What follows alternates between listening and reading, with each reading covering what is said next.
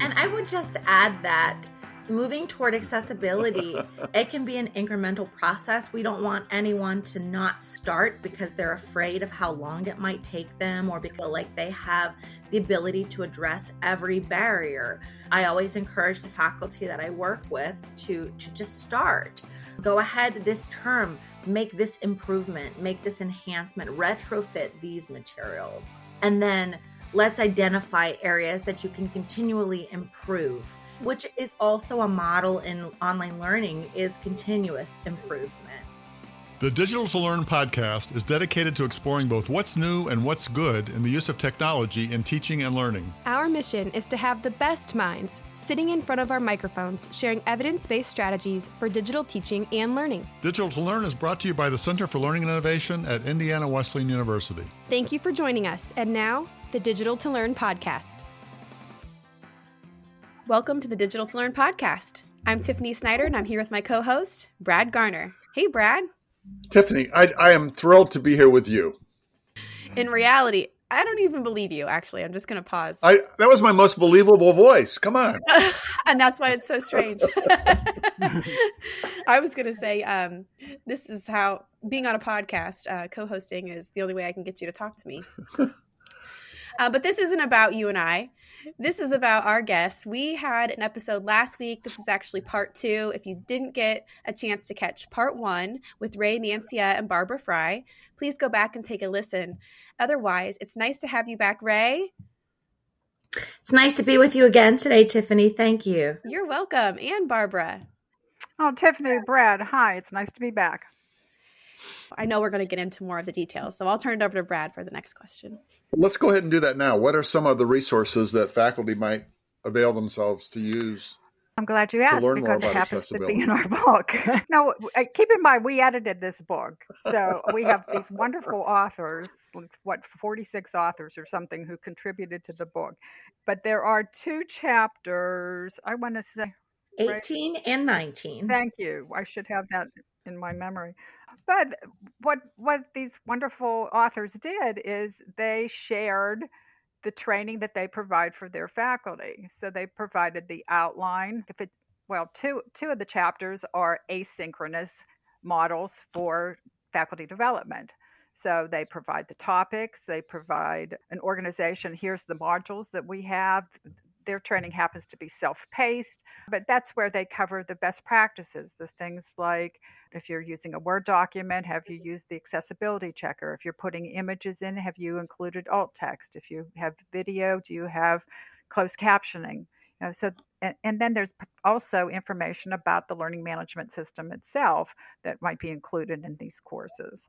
So I just think it's it could be a huge time saver for somebody who is tasked mm. with creating training for faculty. Wonderful. And Barbara, I would add that chapter 17 mm. also shares synchronous faculty development strategies. So those might include a virtual fishbowl discussion or an online community of practice where faculty members convene and talk about uh, an accessibility challenge or a solution. So there are so many ways of going about uh, growing knowledge in the space. How do you wrangle 46 authors together? it, I used the project management tool Airtable, and I've created many views to track our progress along the book. Hmm. It took us several years. Much of it was completed over COVID. So we were home working through this book in in sections and it, it was quite a task we had many authors submit proposals and we we were only able to accept i think it ended up being was it 23 or 25 chapters.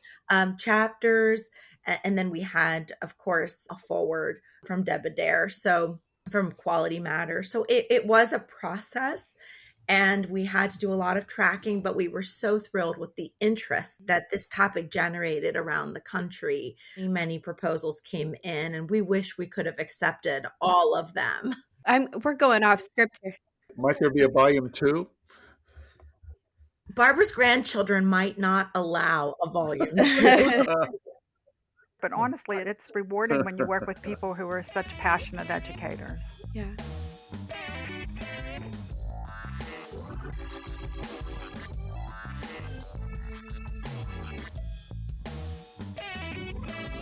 So, how do you strike a balance between practical application and policy? Funny you should ask, but Barbara and I have done a lot of research on this topic. As she mentioned, the book was an edited volume, but it sprung from our work on accessibility with Quality Matters and a benchmarking study that had a three part accessibility white paper series. And what our research really showed was that policy and practice go hand in hand, and that policy is the cornerstone of practice. So these digital accessibility policies they guide the accessibility of courses and electronic instructional materials, but they provide the practices and the procedures and the accountability for faculty and staff to comply with the federal and the state accessibility legislations. In 2010, Barbara and a colleague administered a survey of Quality Matters institutions, and they were just benchmarking the presence of a policy and only 13% of higher education institutions that responded to the survey had a policy. And because there were no policies in place, there were really no course development practices enforced at those institutions. Now, if we fast forward in 2019, we re-administer the survey together about a decade later, and there was much more awareness of the critical role that accessibility plays in developing mm-hmm. online materials. At that point, 48% of institutions who responded did have a formal policy in place. And there was another 16% on top of that that had a draft policy. So that really was a market and a substantial increase that we think might have also been fueled by advances in technology. So yeah. we were happy to see the growth. And because we had a policy in place, we saw these policies, there were many more efforts to enforce practices and to disseminate best practices through initiatives like faculty development. For our listeners, the book that we are going to continue to refer to is titled Guide to Digital Accessibility Policies, Practices, and Professional Development. And we're going to have a link to that book uh, on the same link where you would access this podcast. So uh, be sure to check it out.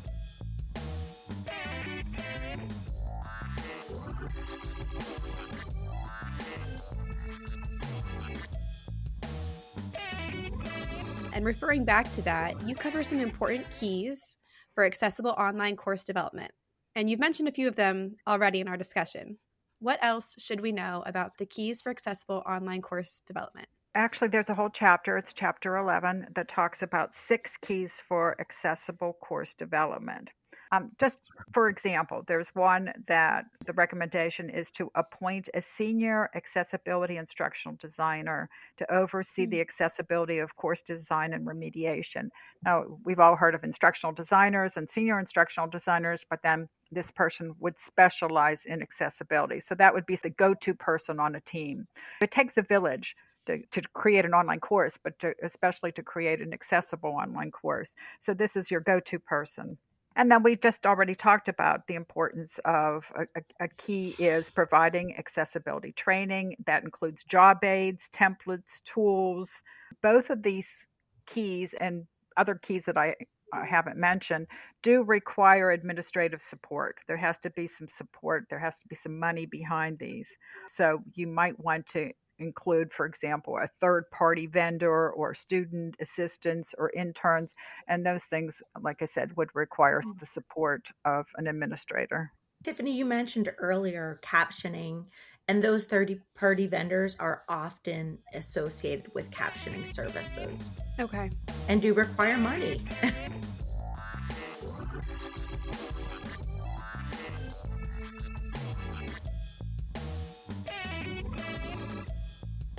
as, as instructional designers, you probably often hear this phrase. This course has to roll out ASAP. Yeah. Maybe that's just what we hear. So, how, how do you blend that P idea with making sure that the courses are accessible? Well, in our careers, Barbara and I have both overseen design teams that include designers, technologists, media specialists, graphic designers, many types of personnel. And in that situation that you describe, we would advise the designer to really prioritize designing with accessibility in mind from the outset, um, taking that universal design for learning perspective. From a management perspective, we might provide additional support so that the development can launch on time, maybe some additional staff like a secondary designer or a design assistant. Some institutions do leverage the support of a student worker or an intern in those situations, but it's always more time and cost effective to proactively design a course than to actively retrofit um, an inaccessible course or inaccessible materials. So it takes longer, it costs more money. It's a lot, it, it simplifies the process to start with accessibility.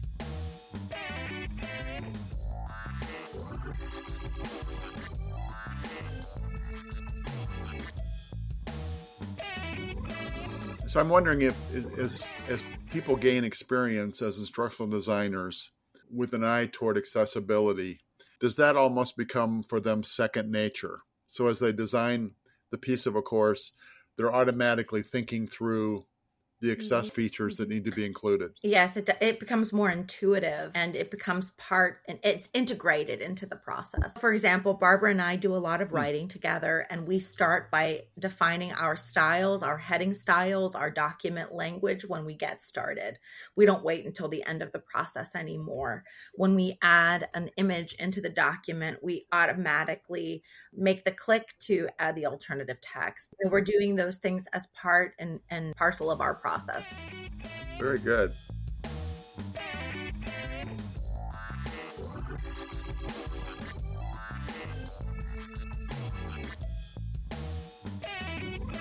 Going off script here a bit, but what are some of the most common mistakes or accidental, yeah, mistakes that folks make missed opportunities when it comes to accessibility? We mentioned alter- we've mentioned closed captioning, but is there and I feel like those are becoming more and more common to see implemented. Are there some things that, that folks are still missing that you would want to highlight here today?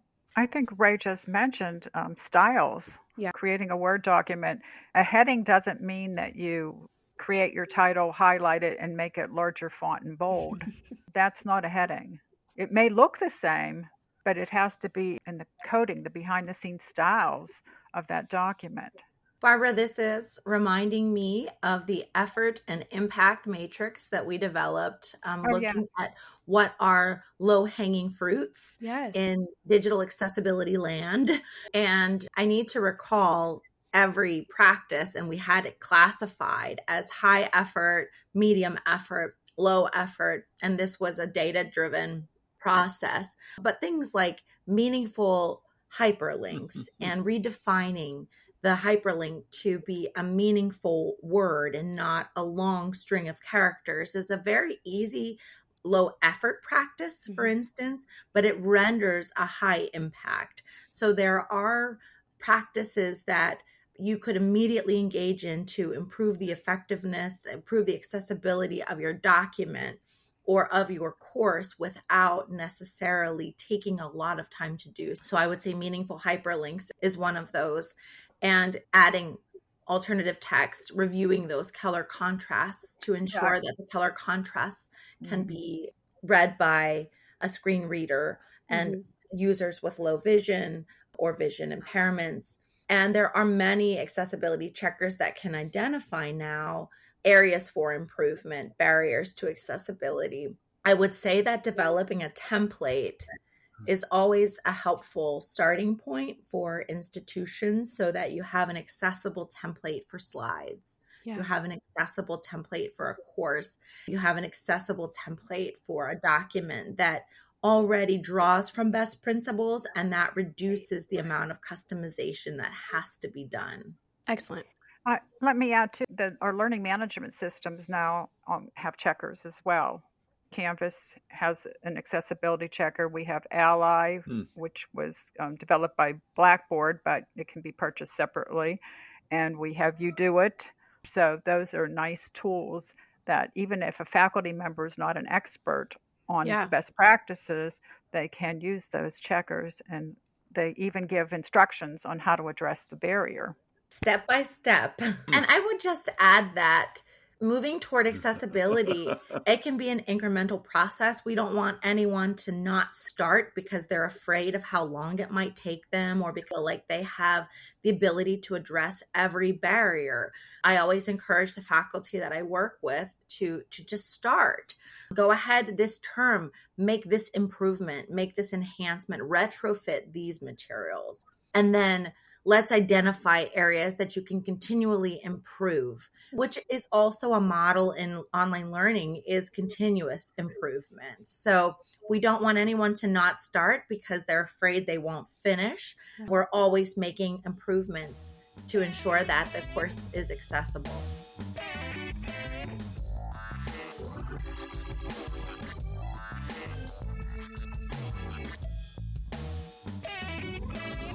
Switching gears a bit, at Indiana Wesleyan University, where Brad and I work, we recently piloted our first course in virtual reality. And there were some other formats that the course was offered in as well, in terms of, ex- and there's a lot of accessibility notions that come with launching a course in XR or VR, AR. So, what are some of the digital accessibility challenges and opportunities associated with courses that are designed using this technology? Thank you, Tiffany. Just for those who are new to XR, XR is extended reality, and we use that term to talk about a variety of different modalities, including augmented reality, AR, virtual reality, VR, and mixed reality, MR. And as you mentioned, there are lots of challenges for students with disabilities. For example, users with visual and hearing and or hearing impairments. XR experiences rely heavily on visual and auditory elements, and it's really important to provide alternatives like audio descriptions or captions so that students don't miss important information that is encoded in those XR experiences. Similarly, users with motor limitations, um, a lot of XR applications can require precise physical movements or interactions through haptic controls that make it challenging for students with motor disabilities to engage with those experiences. Designers can enhance the accessibility of those experiences with customized controls, uh, with voice commands, or other input methods. And then we've all heard of motion sickness and it's certainly a challenge with XR technology that developers should be aware of. And they can design the XR content that has smooth motion, limit the number of transitions to help mitigate this issue with end users. And I'm going to pass this over to Barbara to talk about users with cognitive disability. Right. Cognitive disabilities can be challenged because the XR is fast paced, it could be very complex. So, as instructional designers, we would want to make sure that we have very clear instructions and that we're trying to avoid sensory overload.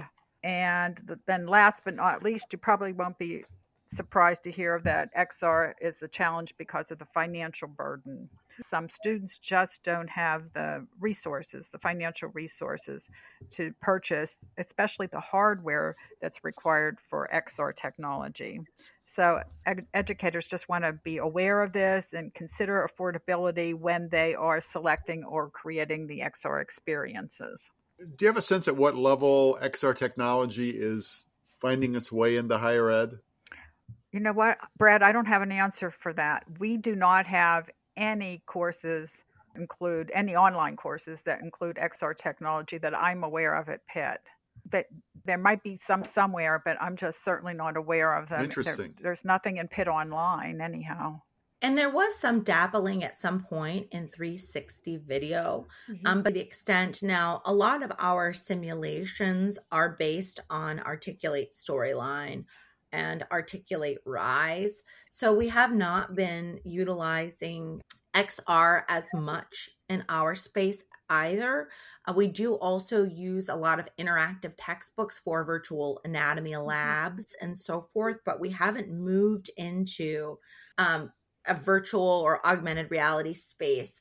I can say that one of the guiding forces of accessibility is um, W3C, the, the consortium, and they are creating a working group as of 2021 to start to to look at accessibility user requirements for XR mm. technologies. So this is I would say a relatively new phenomenon in digital accessibility, making these augmented, virtual, and mixed reality experiences more accessible.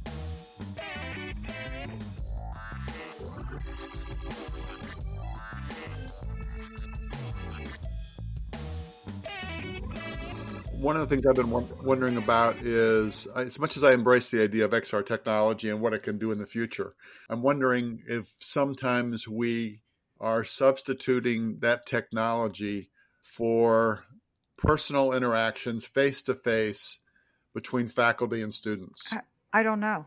I don't I haven't observed anybody yeah. has over 34,000 students. So there there certainly could be a course somewhere that that uses it and we have an open lab. In fact, there has to be because we have an open lab and I know that those those technicians are working with faculty who are using it in their classroom. They might be using it in a face-to-face classroom and my my realm is online graduate level programs. Oh. We've had some podcast guests actually in the past come on and share different frameworks and models for XR integration in courses. And actually, even though that could be a threat of not having replacing face to face interactions with XR, there are arguments that it's best when they're paired together. So the magic happens, if you will, not when there's just face to face or just XR, but when there's XR experiences and then people come together face to discuss those and reflect together, whether it's a hybrid experience that we're talking about or face to face, like you mentioned, in person. There isn't a lot out there about just online, what that looks like, but that's we- why I don't I don't think that there would be a lack of faculty interaction because the, for the few examples that I have seen, they've been undergraduate programs and the whole class is going eh, to the lab to use mm. the technology. There might be, because it's an informal environment, there might well, actually be more in- interaction mm-hmm. with the instructor, not less.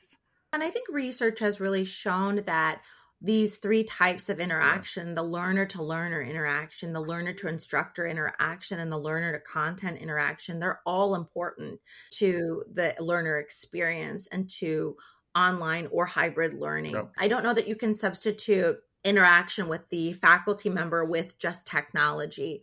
The programs that I'm working on also, some have a hybrid component. So students will be fully online and they will come to the university once or twice a year in some cases to do clinical experiences and assessments. So they do have nine day stints at the university where they come in person to complement the experiences that they're having online. So I do think there is a role for all of these types of interaction. I don't think you can substitute just interaction with the content for interaction with the faculty. Great responses.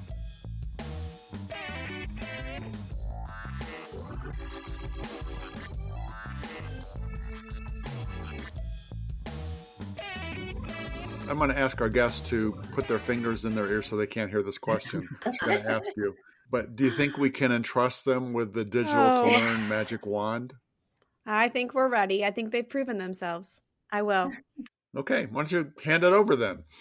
All right, we're giving you a magic wand with the ability to change the mind of faculty in relation to how they think about instructional design and or instructional designers.